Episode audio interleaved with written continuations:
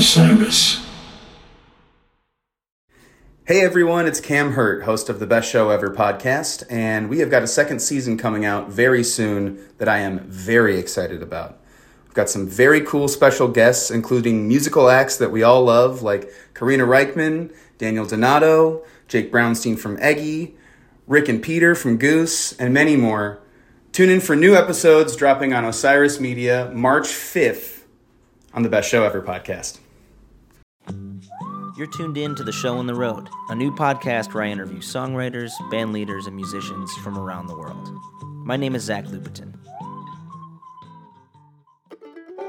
This week on the show, my conversation with a fearless fleet fingered string band who is adventurously advancing the high lonesome sound of southern bluegrass to great acclaim, not from the swampy states where it's known best, but from a lakeside folk hotbed that has become the cosmopolitan music mecca of Canada, Toronto. Ladies and gentlemen, the Slocan Ramblers. You guys may not be aware of this, but Canada, despite being right there above our heads the whole time, is a different musical universe. Sure, me and my seventh grade girlfriend's song was one week by Scarborough, Ontario's Barenaked Ladies. Everybody knows them, but overall, headliners and stars in Canada can safely stay up there with their free healthcare and their kind, loyal fan bases and never really need to journey down here to the States much. This is a big territory, and they tell you that you have to play from Austin to Boston and break every major market. But you know what?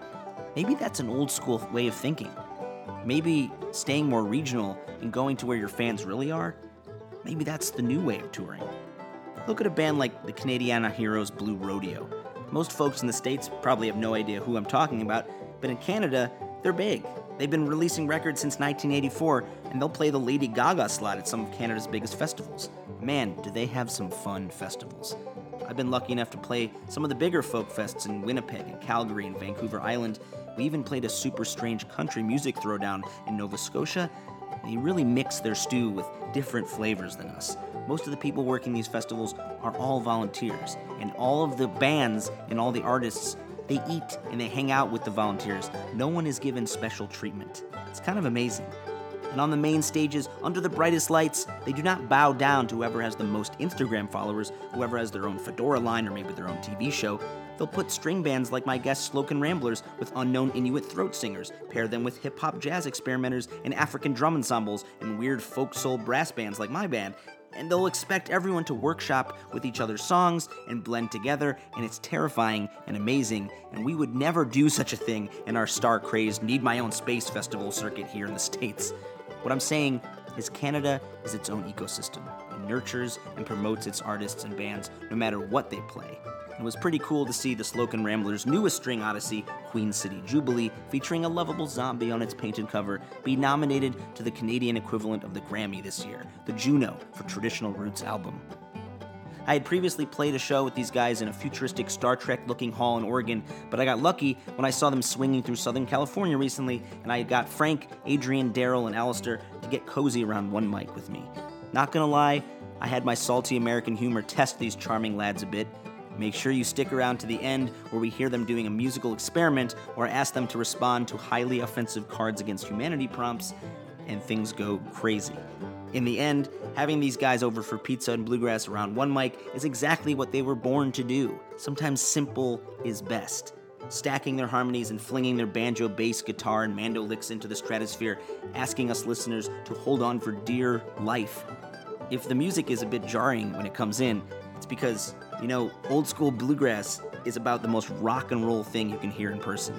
Super glad I got them to record before they played in a saloon across town here in LA. Here they are now, the Slocan Ramblers.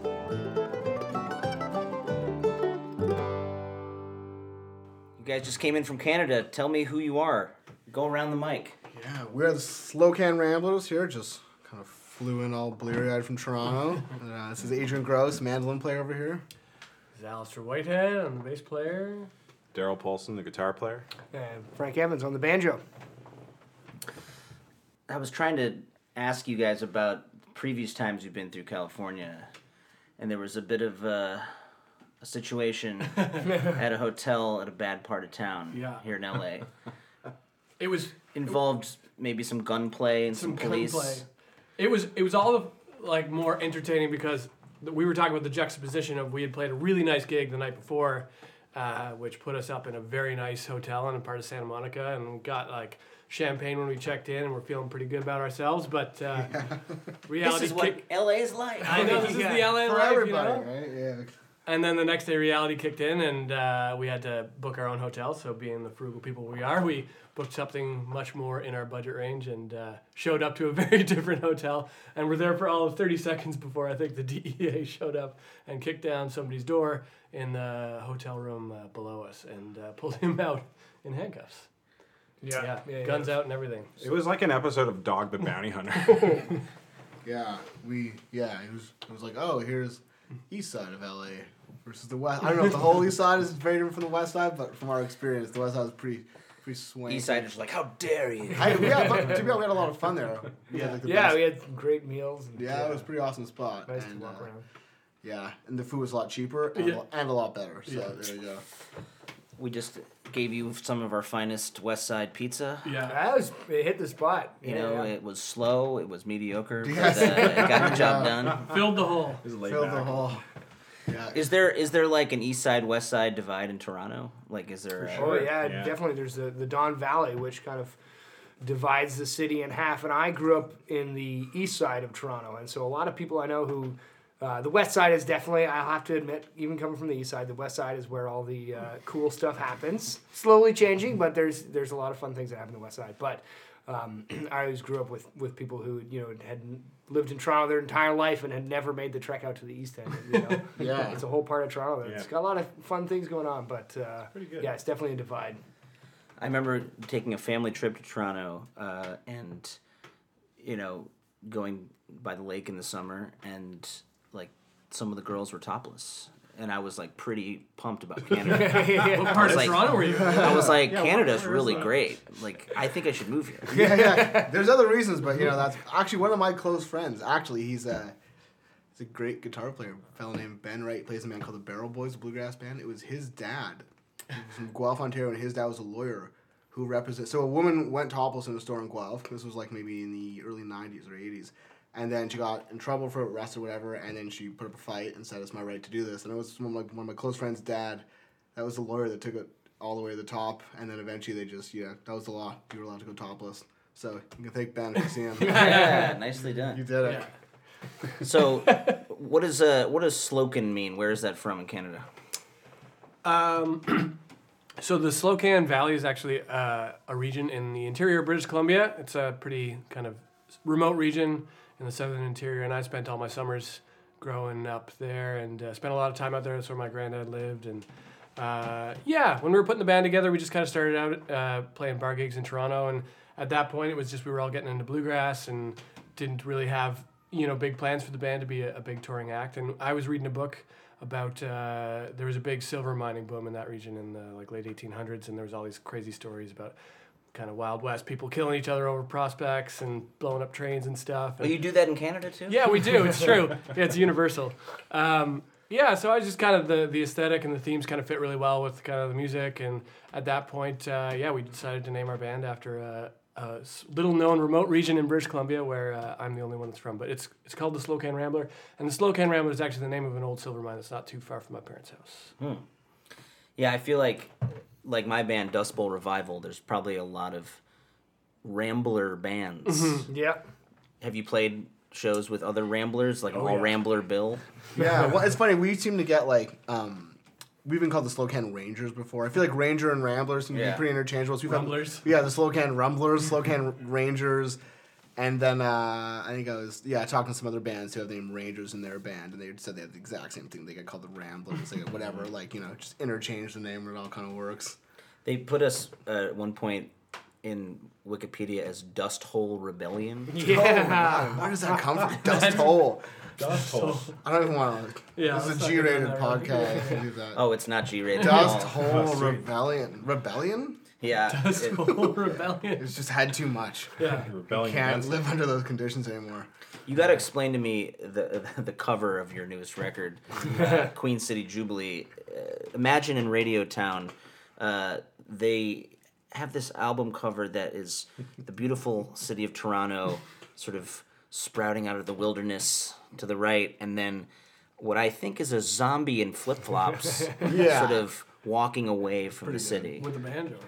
With a band. Yeah, um, that's uh, that's a, a little piece of artwork that I had fun painting, and um, Oh, you painted it. I did, yeah, Nice. yeah, yeah. So I, I used to be really into graphic novels, and uh, I I even did a school project where I made a graphic novel, um, and used to be uh, you know quite practiced at drawing, but uh, just like music or anything else, the less you practice it, the less um, able you are to manipulate it into ways you want it to be. So we had talked about doing an album cover and uh, and the thought came up that maybe I should take a stab at it or something like that. And so I basically uh, locked myself in my room for about three to four days and uh, started painting these things and had a fairly large canvas and a couple different canvases to work with. But you know what I had pictured in my mind was this very jovial sight of someone kind of dancing on this mountaintop with these fireworks in the back, because the album's called Queen City Jubilee.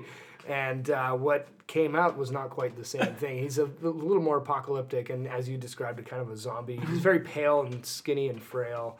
And uh, so then at that point, I decided to just go with it. So I put some, you know, polka dot underwear and some flip flops and off to the races. Yeah, the flip flops are my favorite. touch. Yeah. It's like he's not going fast. No. No. Like he's just like he's got the banjo. Yeah. He's kind of moseying away from town Yeah. As zombies do. Yeah. Yeah, po- post-apocalyptic Toronto. You gotta you gotta lean into it. You know. Yeah. Yeah, he's you fully will, so. embraced the uh, the situation he's in. People, He's by the way, a jubilant time of his own. Yes, he's having his own jubilee. I will mention that whenever someone comes up to me after this, this is Adrian here speaking. I'm not the artist, but uh, people always ask me about it. I mentioned that Frank, our banjo player, did it. Literally every single person says, "Oh, is that an autobiographical? Is that a self portrait Yeah. of Frank?" Right, So I'm yeah. going to let you take that. I don't know. I don't know. Well, we'll find out. Yeah. Exactly. Time Wait 25 years. I'd say. Do you way own less Give than it that. 10. Give it ten. Do you own flip Give it flops? 10. I do. Oh, there you go. First step. There wasn't resentment that you put a banjo player on the cover and not mandolin. or That's a good question. You know, I've drawn a lot of banjos in my life, so uh, I figured that was a safe bet. Mandolins, they're they're tough to you know getting the scrolls right and everything like. Yeah, I don't know. So uh, Listen, if I draw a painting, I can put whatever I want on it. Yeah. Frank Drew—he can put whatever the hell he wants on yeah, it. What is the bluegrass scene in Toronto?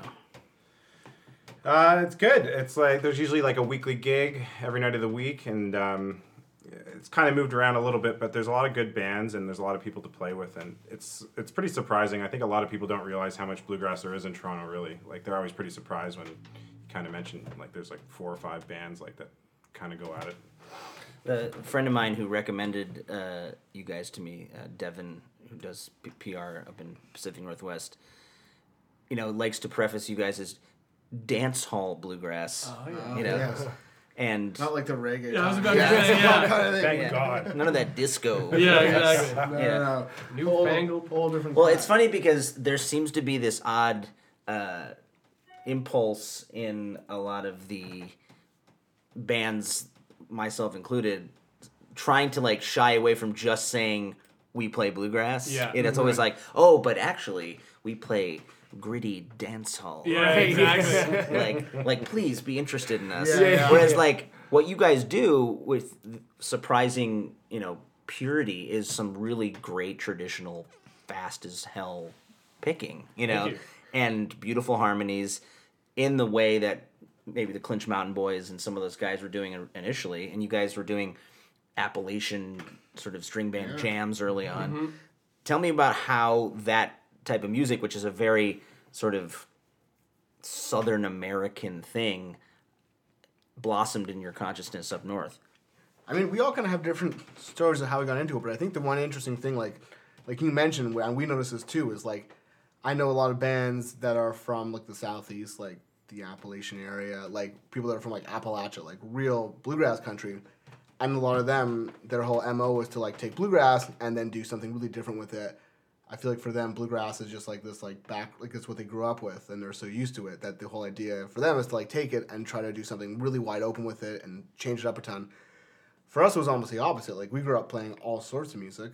Um, you know frank grew up playing old time since he was a kid but even old time is pretty different from bluegrass in its own way. And yeah we all grew up doing different stuff. So i think with this band it wasn't that we all grew up playing bluegrass and wanted to break out of it. It was that we all grew up doing everything else and mm. wanted to play bluegrass. Mm. Like when we got together as a band the idea was we'll have like a weekly gig and we'll just learn classic bluegrass tunes every week and just try to do that as well as we can because we just love those records, and it's just you know fun, life affirming music. As you know, it's just like feels really good to play it. So that was kind of how we came into it, and then of course like we start doing our own thing. We start writing. We start all the different influences that we have inevitably come in, you know, conscious or not, and we kind of roll with it. But uh, but you know, I, you know, it's just it's a bluegrass band. People ask what we do, and it's like bluegrass. There's a strong old time influence. There's folk. There's roots in there. But you know, most of what we do, like if you don't know bluegrass, like I would say our show definitely sounds like a pretty straight up bluegrass show. If you're really into bluegrass, you'll probably see that there's other stuff going on there. But yeah, Yeah, and, and then you have you know the mandolin, guitar, upright bass, banjo. yeah. Uh, you know, and does anyone play fiddle? No fiddle. Yeah. Frank's a killer clawhammer banjo player. Yeah. So once you started bringing that into the band, it Yeah. kind of opened it up, and all of a sudden, Right. all this old time stuff started to come out, and some folkier stuff started to come out. Um, that was kind of a big.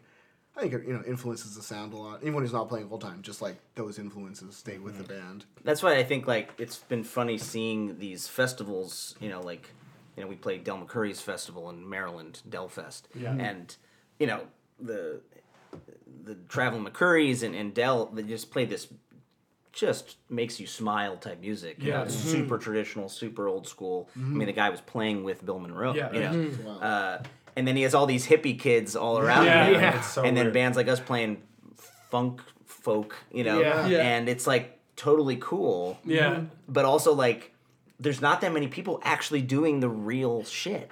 Yeah. You know, it's like where's the Yeah. where's the pure stuff from the young people? And you guys, I think, are a great example of keeping that going and elevating it in a, a new way. You know, Yeah, there's there's tons of little nuances to build upon it that I find like every time we record a record, there's just new even with just the like the feel that we play with, there's just new stuff that all of us stumble upon that kind of um, excites us all. Like whether it's you listen to a new record that has the same instrumentation that we've been playing. We've been playing for as a band for almost eight years or something like that, and still there's like you know you'll hit, listen to a record that has the same instrumentation as you guys playing almost the same material, and there'll be these new little feels that you Yeah. that you rediscover, and it's just this kind of endless possibility of you know kind of rhythmic patterns and tonal patterns to play around with, and, and it's uh, it's exciting for us to just kind of keep diving deeper into that realm and trying to uh, you know however minute it is, like trying to expand it and, and understand it more.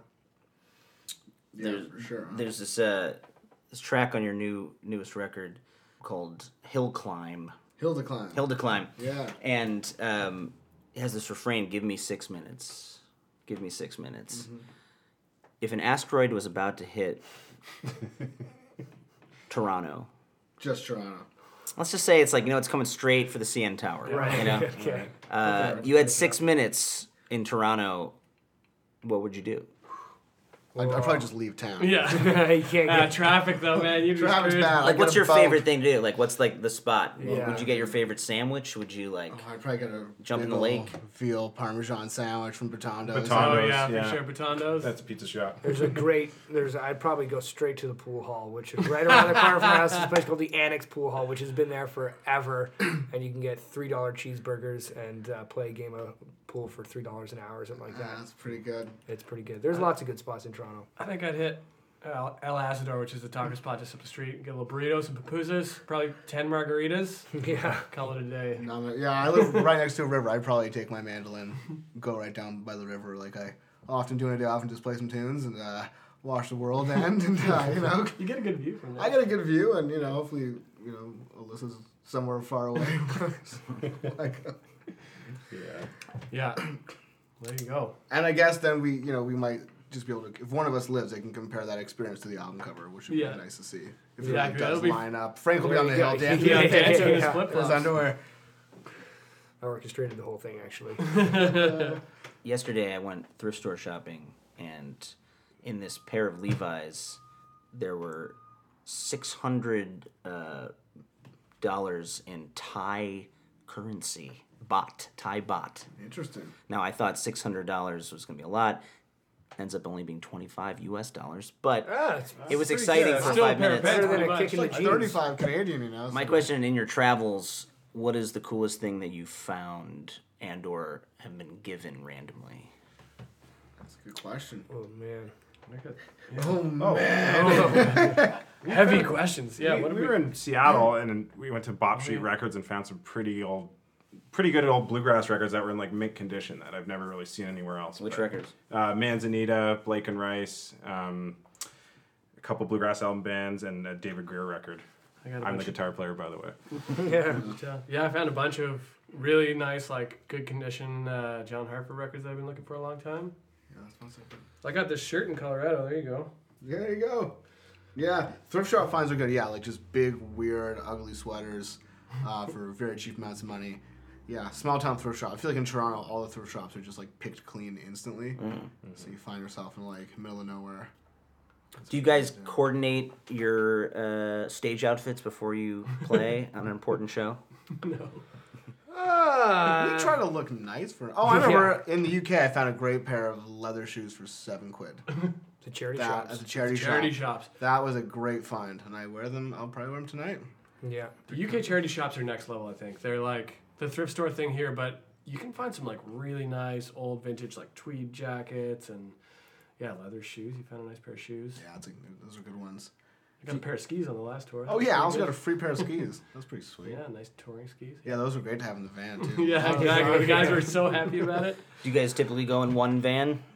Yeah. Yeah, always. Yeah. Well, the fold-up Chadwick bass is key for that. Yeah, when we first sure. our very first tour that we did, we um, flew into Vancouver or Victoria, the West Coast. We are doing a West Coast Canadian tour, and uh, we had uh, very little idea how to organize that entire tour. Um, and so we rented a car that I think was probably advertised as bigger than what it actually was, and it was as cheap as possible. And we ended up with this Ford or Jeep Compass, which is basically just an SUV, and we had a Four cylinder. base and merch for like th- four weeks of touring and stuff like that. And so it's a Cozy ride. Oh we my quickly God. found out that that was not going to work. So we had to buy a Thule, and we put the sort of the roof rack on, got some stuff up there, and the tarp over the tulip. and 'cause the all of our tarp. Yeah, T-shirts yeah, yeah. were up there. Yeah, yeah, yeah. We had to tarp it and everything, and we we made it actually a good ways. We made it through like a crazy lightning storm in that one, but there was one pass that we did from Merritt to Hope, and uh, they tell you to gas up before.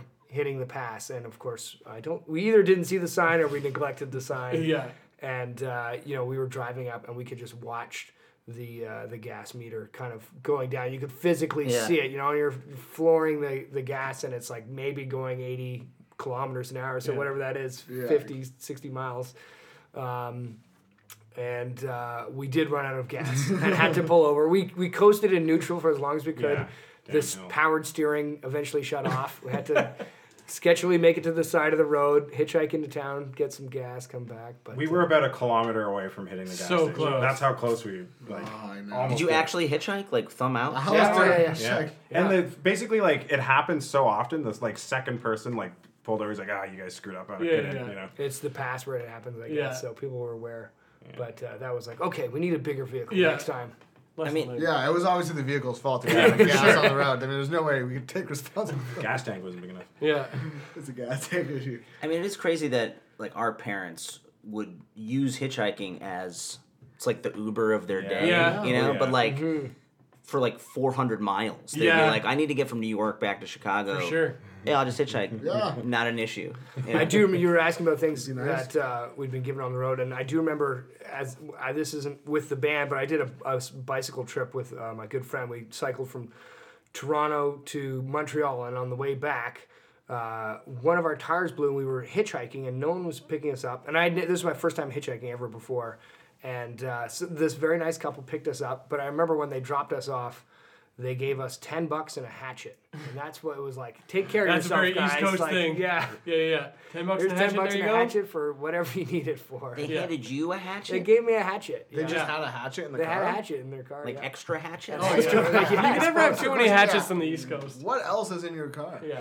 I didn't More ask. hatchets. I didn't know the East Coast of Canada got that rowdy. Oh yeah. guess Oh, it gets quite rowdy. We talking about we talking about like Newfoundland or like This was in Ontario, but Yeah. I guess. Not on the Yeah. coast. Yeah, I guess Oh, the Middle thought East, this as they was- call I it. thought this was yeah, the Middle East. I thought you were on the East Coast. well, you guys. So your your record, uh, Queen City Jubilee, was nominated for a Juno. Yeah. Uh, congrats. Thank you. Best Thanks. was it traditional roots Yeah. album. I think so. Um, we screwed that up a lot. sort of like- traditional roots album. Yeah, folk, whatever. Yeah. Yeah. Traditional. that's rock like album your of off a that's like couple your blogs. Grammy awards more or less. Yeah, That is yeah, our Canadian Grammys. Grammys. Um, and you know, listening, you know, or looking at who was nominated and who won for best breakout artist, I noticed that this band Washboard Union Oh, won yeah.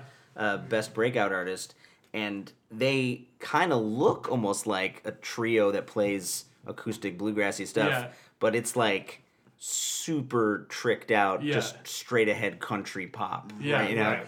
and in a very similar way. Sort of bringing these same old themes over and over again. You know, I got my truck and I got you know my family and, and we're drinking, Never gets old. we're drinking a beer and then we're going to church. You know, Yeah, it's like these paint by numbers. Yeah, themes. exactly. yeah, yeah, yeah. Which one do I Levi's, church, truck. Those are really, those are only really three numbers. Jeans, How, how yeah. many numbers are on it? Is there I don't know is there like a theme or a uh, sort of a paint by numbers thing that you feel like bluegrass falls into too much sometimes? I also got a pretty sweet uh, Toyota Tacoma, which we sing about most of the time. Yeah. That's a good question. Hmm. I kind of, you know, Sometimes like death or like death. you know. Trains are in there, you know. Train. There definitely train. is, and I, I've, I've, there's, you know, as you were talking about, there's all these different subcategories of bluegrass, and I find, um, you, you notice it most like sometimes we when we have these rental vans, we have the satellite radio, and we'll listen to the satellite, the blue, the bluegrass station. there. Bluegrass Junction. and there's there's lots of good stuff but then there's also like you'll find those cat those those same patterns of of you know pretty much you know coal mining songs and train songs Yeah. and a lot of heartache and that kind of stuff and uh and it, it they, there is a, a tendency to not stray from those patterns in order in order to be like you know if especially if there's like a non bluegrass band who's who's playing a bluegrass song then though it's like oh this is our this is our ticket we sing about these things and then all of a sudden it's a bluegrass song and so yeah there's definitely gonna be the same tendencies i think in bluegrass as there are in country well, you have that song "Just to Know" about sort of I would cross the sea and you know the whole I would cross this whole land of Yeah. glory just to know that I'm in your heart. Yeah. Right. And it's sort of these uh, these forlorn, impossible love songs that I mm-hmm. find Yeah. happen in bluegrass a lot. You mm-hmm. know, we're like, I know it's not really possible, but Yeah. if it was, Yeah. Yeah, you exactly. know, Yeah. that would make my whole life Yeah. complete. you But we know you it's never going to Yeah. happen, so. Yeah. Whereas Yeah, like country, a lot of country music feels like it's almost like accepting or like trying to promote this one lifestyle as like Yeah. you're like I'm happy where I am and this is how it should be. Yeah. You know? Bluegrass is just acceptance of sadness. Yeah, it really is. Or it's aspirational, you know. Yeah. Like, what what could be if But won't. maybe if I didn't choose to be a bluegrass musician. Yeah. Who wrote Just to Know? uh, it was me What is the craziest thing that you have done for love? and or to impress a lady? And- Or a guy, I don't know. or a guy um what is the craziest thing i just went on a crazy random uh, European vacation. it's True. Someone I, I met uh, just once on the road. Really? yeah, and then decided to She go. convinced you? Yeah, kind of.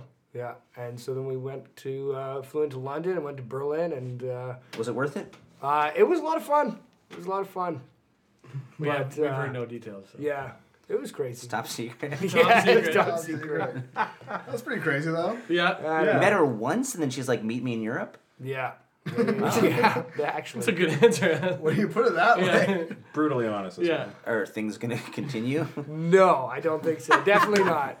But uh, They've already been married and There's some couple songs in there, I think. Yeah. Yeah. yeah, yeah, yeah, yeah.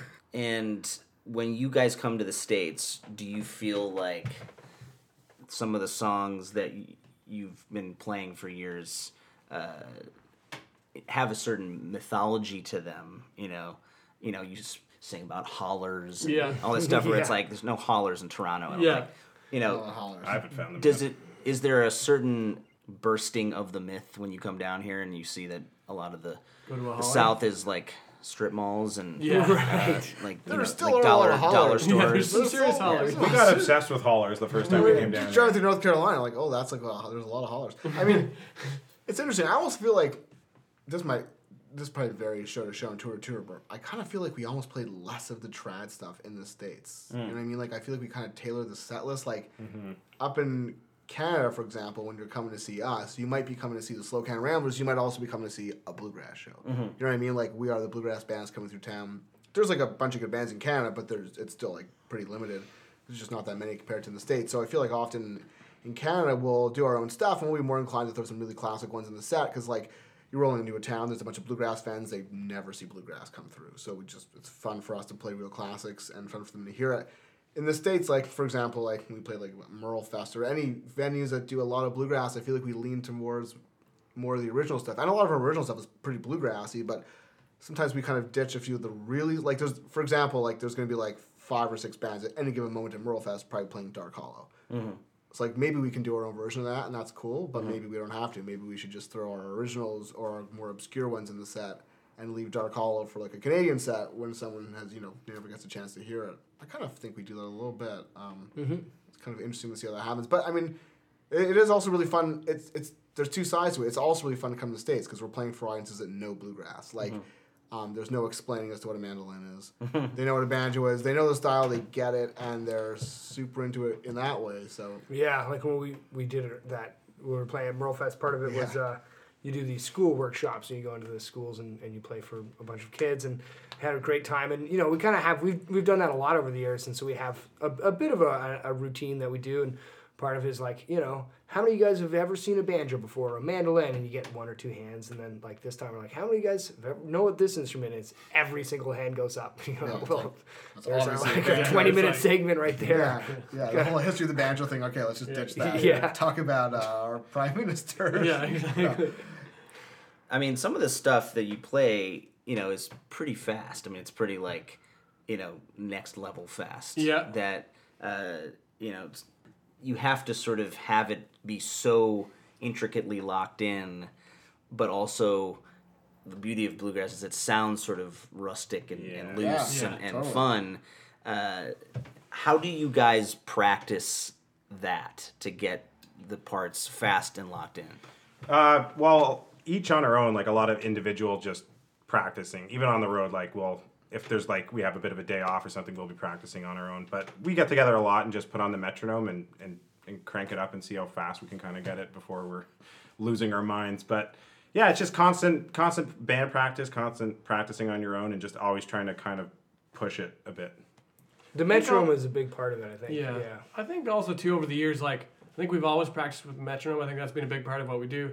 But I think just like playing shows and gigs for you know like being on tour for the last like six years, there's a certain kind of like natural thing that's happened. Like we were pra- practicing yesterday and doing some metronome stuff, and things just like feel better now in a way that they didn't like you know four years ago and it's i don't know if it's just like slowly getting used to all the in- intricacies of everybody's time feel or just like the physicality of just like doing it so much but it's just kind of slowly over the years things have kind of started to gel and those fast tempos have gotten easier i think and felt better I mean, it was funny yesterday. We did a big, yeah, big pre-tour metronome practice, and the fast ones were the easiest ones. The really fast tunes, like, okay, that sounds pretty good. Let's move on. The slower tunes, we spent a lot of time on. Yeah, That's what So people, I think, kind of the yeah. mid tempo. don't realize is how Yeah. how actually difficult it is to sing soft Yeah. and, and to yeah. play Yeah. in time slowly. Yeah, Yeah, yeah. most sure. people, Oh, yeah. yeah, most people, it's like, yeah, let's play quieter, and then they just slow down. You're For like, sure. Why did you slow down? Why are you speeding up when you're playing faster? But everyone has those tendencies. Yeah for like- sure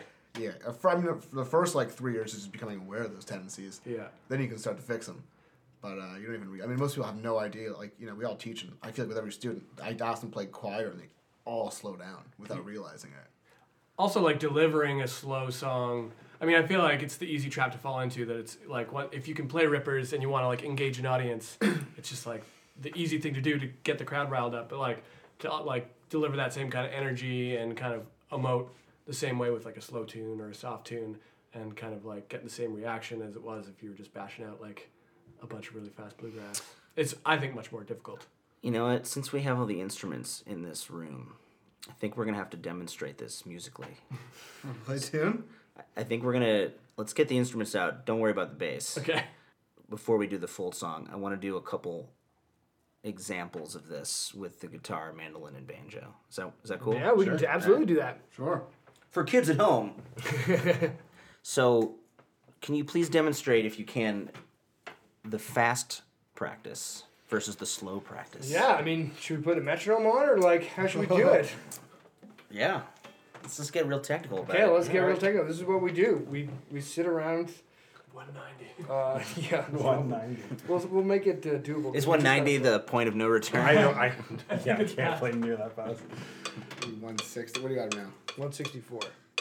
this is the ner- don't put it too close to the mic. Yeah, yeah, This yeah. is the nerdiest thing that's ever happened on this show. yeah, like this is not cool. People are gonna think that we're less cool now.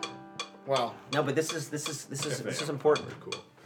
Uh, yeah, so we just we'll probably just play one chord, like just one jam, one.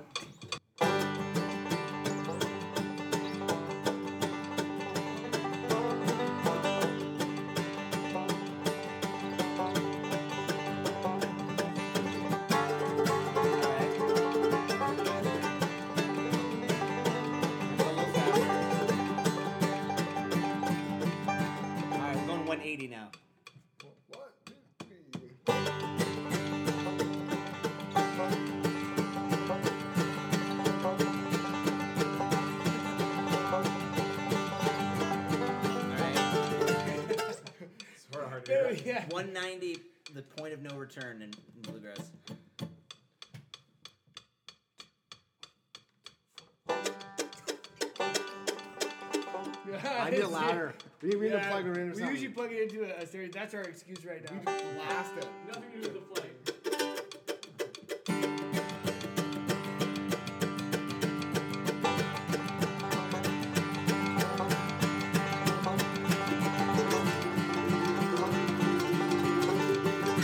Yeah. That's quick. You get a lot of banjo on that. But that's the funny thing is that like people see acoustic instruments and it's like, oh, it's gonna be like kind of quaint, quiet music, like just like the three of you like facing me. Sorry for blasting. It's so awesome, like and powerful. Yeah. You know. Yeah. You know, it's just like fierce sound Yeah. coming straight mm-hmm. at you. You know. and when we add Al on the bass too, it just gives it that low end Oh, yeah. drive, you know.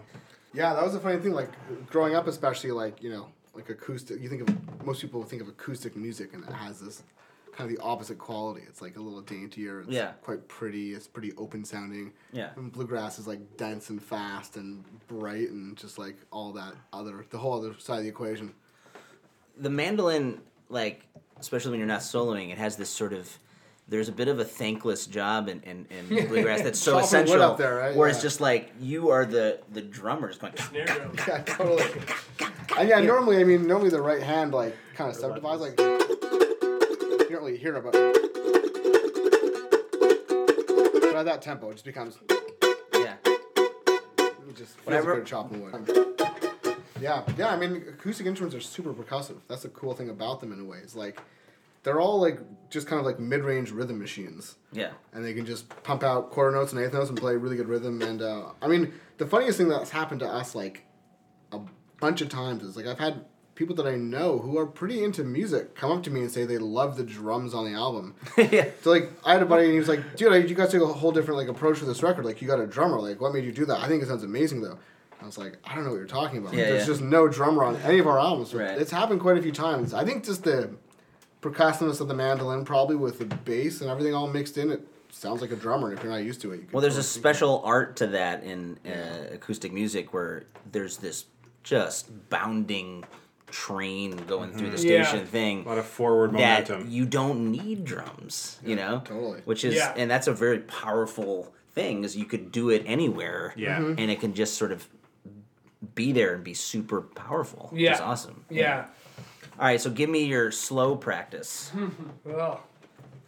Um, Long, long yeah, totally. This is one that we uh, we spent a long time. We, we worked on the metronome too, but also we found um, one of the things about these kind of songs is if it's so vocal driven, is to really just because you there is no drummer and there like you actually have the ability to sort of fluctuate uh, with certain phrasing, and so this is one that we kind of came to the conclusion that uh, we could sort of just follow whoever's singing, and uh, and then you get this really kind of elastic but really nice feel to it. So this is this old Don Stover song I was hearing that uh, I wanted to put on the record, and uh, yeah, it was it was it was challenging for us to get this up and running. Seeing if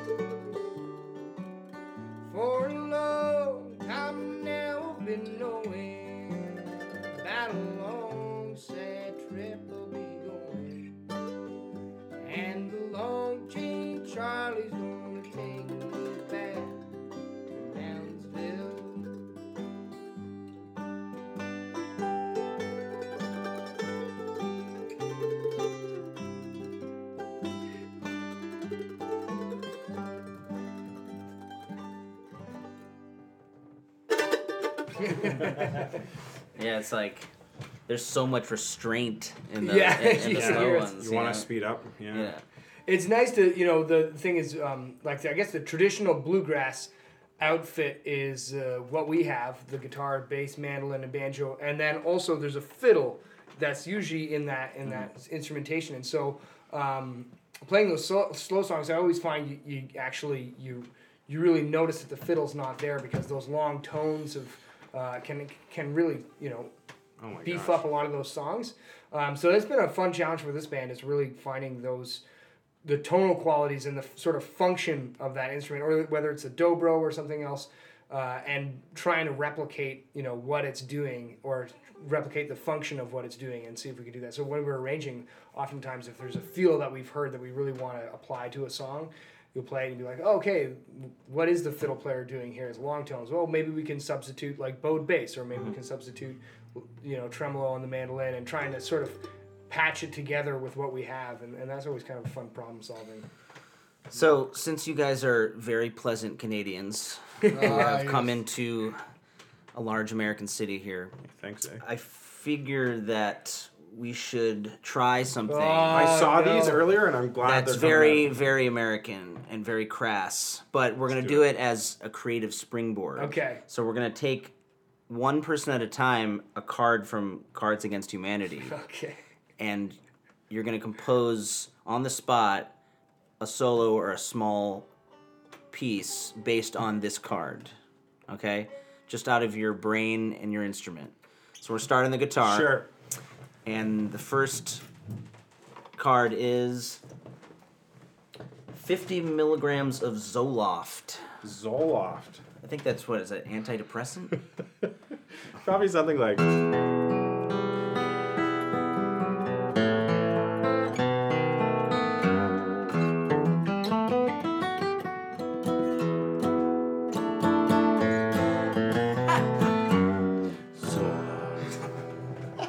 Like Spanish Zoloft. All right, on the mandolin, we're gonna do sperm whales. Sperm whales. Man, Good luck, bud. I think your mandolin goes that low. I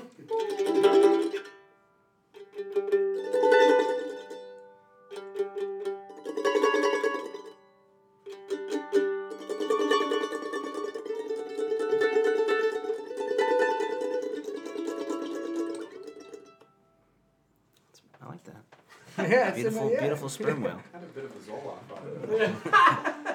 All right, That was definitely on Zoloft. all right. yeah, that was on a very doped up sperm whale. And on the banjo, hot cheese. Hot cheese. Oh, oh yeah. Yeah,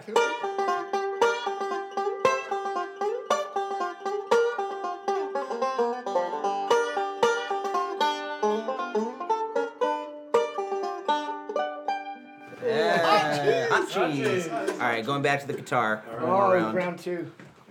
These have been too tame so far. Yeah, I know.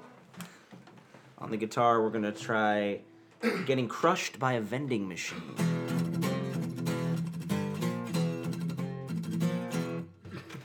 That's pretty good.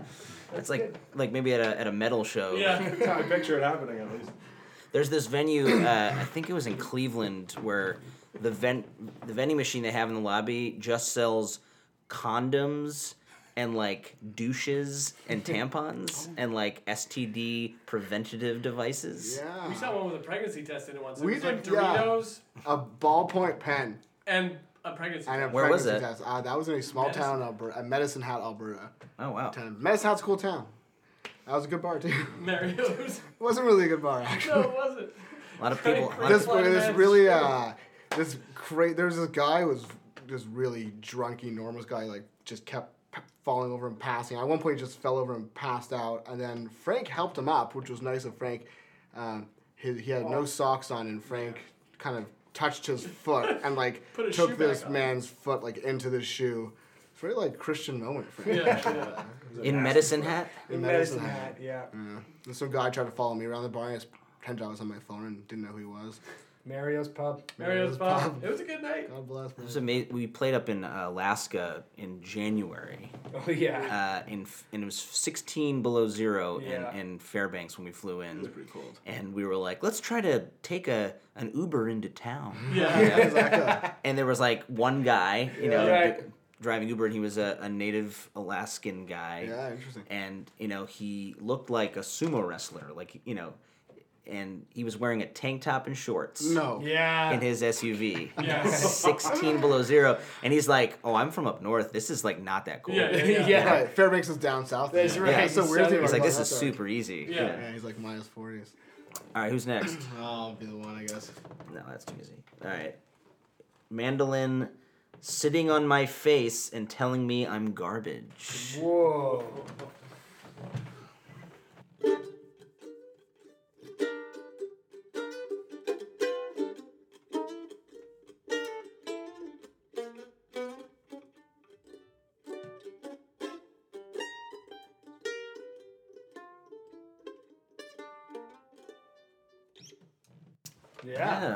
Bluesy, sexy moment there. All right, back I thought the, these were supposed to be weird cards. Yeah. yeah. These are like very friendly cards. Maybe it knows you're Canadian. it does. I think it's sparing us. Okay, banjo waking up half naked in a Denny's parking lot. Oh, oh man. Well, you've got personal Where you would experience. buy hot cheese. Yeah. Hot cheese.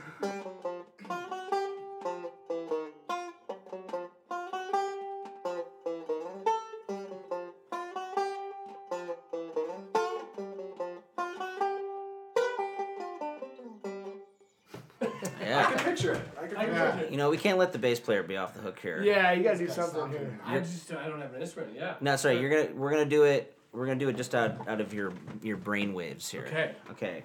So. It is. So when I say this card, you're gonna Okay. tell me exactly the thing you think first. Okay. Okay. Without hesitating. Oh God, I can't say that. Well, let's at least see what it was. That would just be real offensive. Okay. Yeah. Okay. Okay. And kissing grandma on the forehead and turning off her life support. Hard to do. I don't know. Yeah, that's a. Is your grandma any grandma still around? I don't. You know what? I uh, both my grandmothers are passed. I did not. I guess one was passed before I was alive, and the other I did kiss her while she was alive, but I never turned off her life support. And uh, yeah, You're a monster. yeah, I'm a monster. She was a wonderful lady. I still love her. What was the coolest thing about your grandma that you can remember? Um, you know, she was uh, she was Scottish, so she lived. My, my dad's from Edinburgh, so I only ever met her a few times in my life, and she always Did she have a cool brogue? she had a great accent, and she the funniest thing was she always used to go on about my Canadian accent. She'd be like, "Alistair, you've got such a cute Canadian accent." And I was like, "I don't have an accent," but she, uh, yeah, she used to bring me down because I would I went and visited her when I was you know kind of in like high school or whatever, and. Uh, by myself and and uh, yeah, she would always take me out to the pub. She'd take me out in the afternoon. You'd go get a Mars bar. Everybody in Scotland loves Mars bars. And then in the evening, we'd go down to the pub and I'd have a beer and she'd tell me stories. I was like, this is good. I like this. Mars bars? All right. Mars bars and then the pub. You know, covering all the spectrums. Yeah. Good combo. Yeah. That's a winning combo. I want to uh, reiterate that I did not, yeah, have anything to do with any life support. yeah. This is too much fun. We're gonna do one more and then Okay. that's it. Okay. Going back around, starting guitar. All right. And this, I have to film this for social media because it's too fucking funny. Okay, so what we're doing with the Slocan Ramblers is a uh, stream of consciousness jam, instrument by instrument, using as a creative springboard Cards Against Humanity cards because it's the most rude American thing possible for very pleasant Canadians. So we're gonna go a guitar jam based on self-loathing.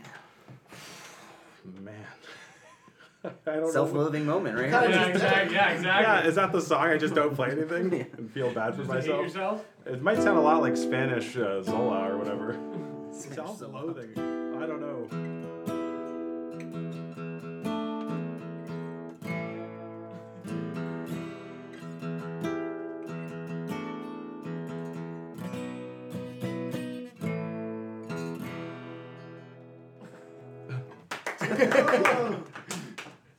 What What is the song that you would put on when you're in the worst mood to get you pumped up, Uh, cheer yourself up? whole, Lot of Rosie. whole lot of Rosie by ACDC. I have this envision. You know the song? No. It starts off, and it's just like then Okay. it's Bon Scott monologuing for a bit, but there's just this wicked riff off the top, and I always picture Frank walking into a pool hall, hustling people, and the song comes on With six minutes to live. yeah, exactly. There we go. Yeah, that's a good pump Full up song. circle. We also are really into this song called Bob by Weird Al Yankovic. Oh, yeah. And it's all palindromes. It's amazing. Check out the lyrics. It's hilarious. Give us a few like UFO tofu. uh, you- yeah. Uh, there's a line that's like, um, Hang a salami on the lasagna. yeah, just you gotta listen to the song.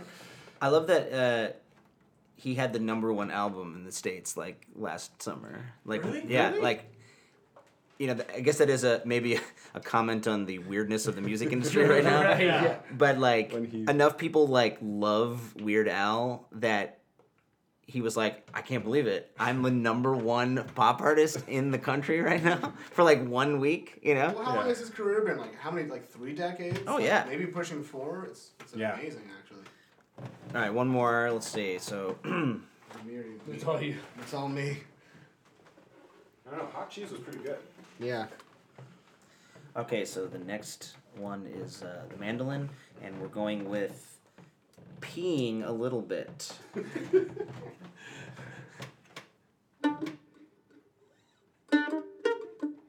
Wait, it didn't work. One second. Damn it. Okay, the next card on mandolin will be peeing a little bit.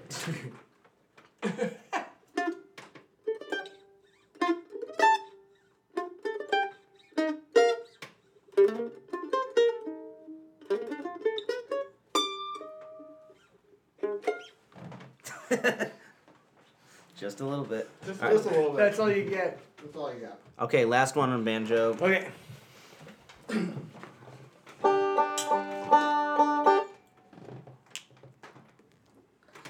Finally, our last one on banjo.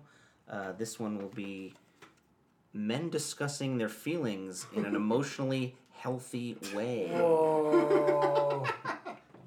Pretend you've done that. Yeah, I'm trying to channel something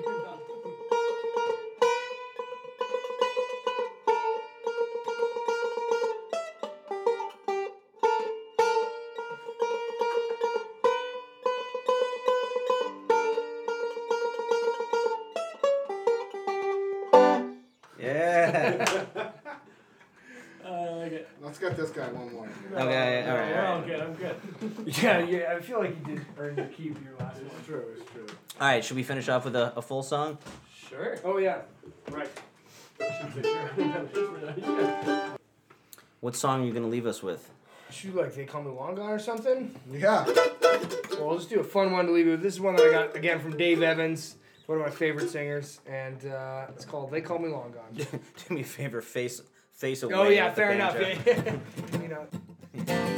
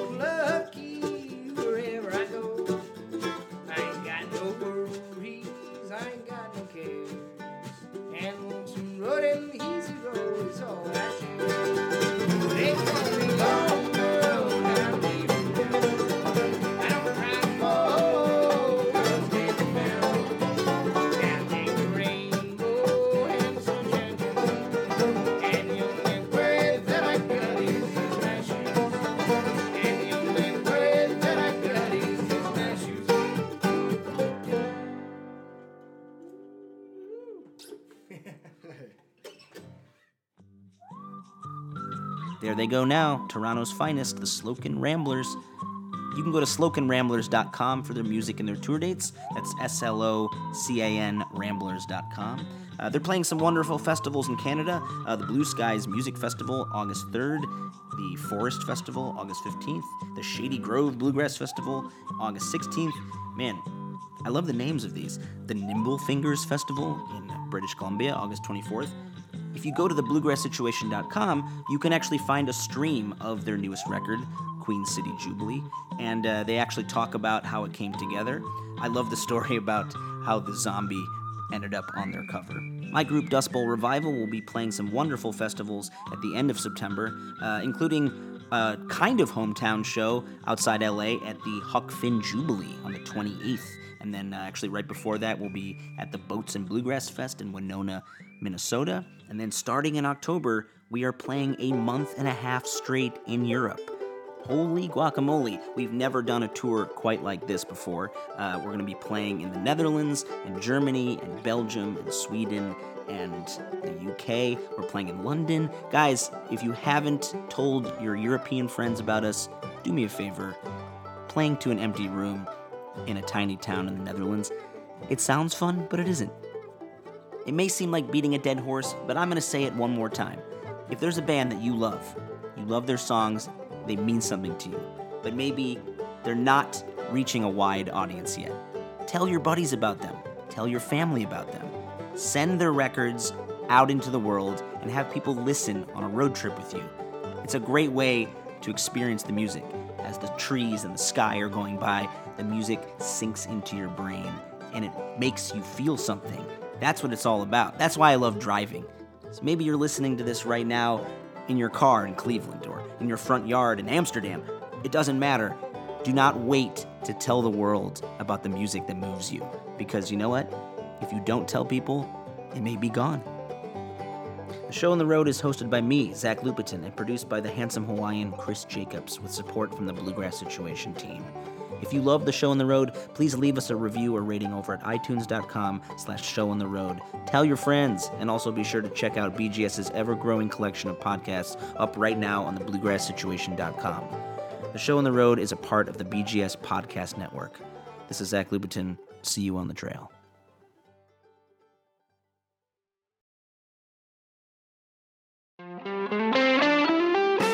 Hey, music fans! We wanted to let you know about Music on the Mountain, a show that will feature Anders Osborne, Dogs in a Pile, and Saints and Liars.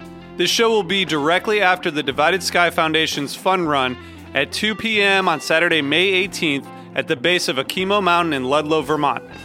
The show is presented by The Phoenix, a national nonprofit organization offering support to those in recovery and anyone impacted by substance use to celebrate recovery. If you're running in the Divided Sky Foundation's fund run, you'll be automatically registered for the show.